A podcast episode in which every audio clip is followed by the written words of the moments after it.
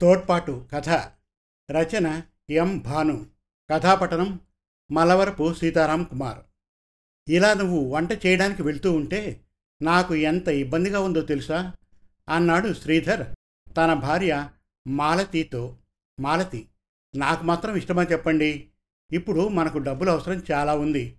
నాకు ఈ పని తప్ప వేరే ఏమీ రాదు. అయినా మనం ఎవరిని యాచించడం లేదు. కష్టపడి సంపాదిస్తున్నాం. ఎవరు ఏమన్నా బాధ అవసరం లేదు. మీ ఒక్కరి సంపాదనతో ఇల్లు గడవడం చాలా కష్టం. సంపాదించే మామగారు మంచం పట్టారు. ఆడబడుచుకి పెళ్ళి చేయాలి. మీ ఒక్కరి వల్ల అయ్యే పని కాదు. పైగా మన పిల్లల చదువులు ఉన్నాయి. అందుకే ఇవేవి మనసులో పెట్టుకోకుండా మీ ఉద్యోగం మీరు ప్రశాంతంగా చేయండి. అయినా ఇప్పుడు వంట చేయడం ఒక హోదాగా భావిస్తున్నారు అందరూ. ఇందులో తప్పేమీ లేదు. పైగా నేను వెళ్ళేది వృద్ధ దంపతులకు సహాయం చేయడానికి. పైగా వాళ్ళు మన దగ్గర బంధువులు కూడా.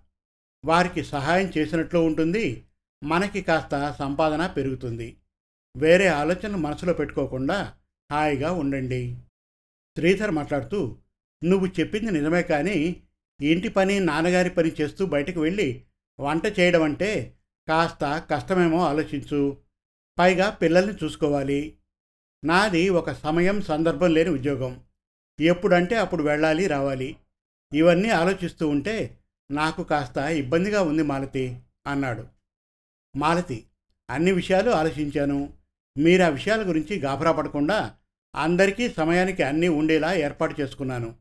అదీ కాకుండా నేను వెళ్ళే సమయానికి జానకి ఎటు వస్తుంది. తను చూసుకుంటుంది మిగతా విషయాలు. జానకి అన్నయ్య ఇంటి పనుల గురించి ఎక్కువ ఆలోచించకు. వదిన నాతో ఆలోచించే ఈ నిర్ణయం తీసుకుంది.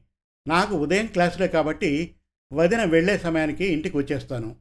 మిగతా సమయం ఇంట్లోనే ఉంటాను. నాన్న గురించి పిల్లల గురించి ఎటువంటి బాధ లేదు అంది. శ్రీధర్ సరే మీరిద్దరూ ఒక అవగాహనకు వచ్చిన తర్వాత నాకేం భయం? అని వెళ్ళిపోయాడు. శ్రీధర్ తన మనస్సులో ఇలా అనుకున్నాడు. కరోనా రావడంతో నాన్నకు ఉద్యోగం పోయి బెంగతో పక్షవాతం వచ్చి మంచం పట్టాడు. తనది ప్రైవేట్ ఉద్యోగం కావడంతో పెన్షన్ ఉండదు.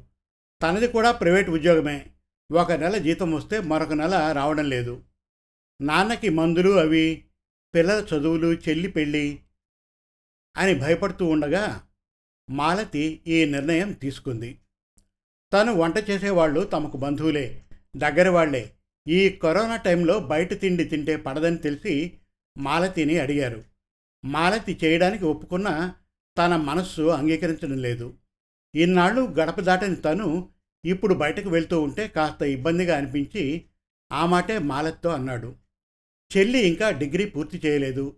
ప్రైవేట్గా చదువుతోంది. ఉదయమే ప్రైవేట్కు వెళ్ళి వస్తుంది. ఇంట్లో ఆడవాళ్ళు ఒక అవగాహనకు వచ్చిన తర్వాత ఏ ఇబ్బంది లేదని నిట్టూర్చాడు శ్రీధర్. ఇల్లు గడవాలంటే భార్యాభర్తలిద్దరూ వేణీళ్ళకు చన్నీళ్ళుగా కష్టపడాలి అనుకున్నాడు. సమాప్తం. మరిన్ని చక్కటి తెలుగు కథల కోసం కవితల కోసం వెబ్ సిరీస్ కోసం Mana Telugu Kathalu dot com visit చేయండి. Thank you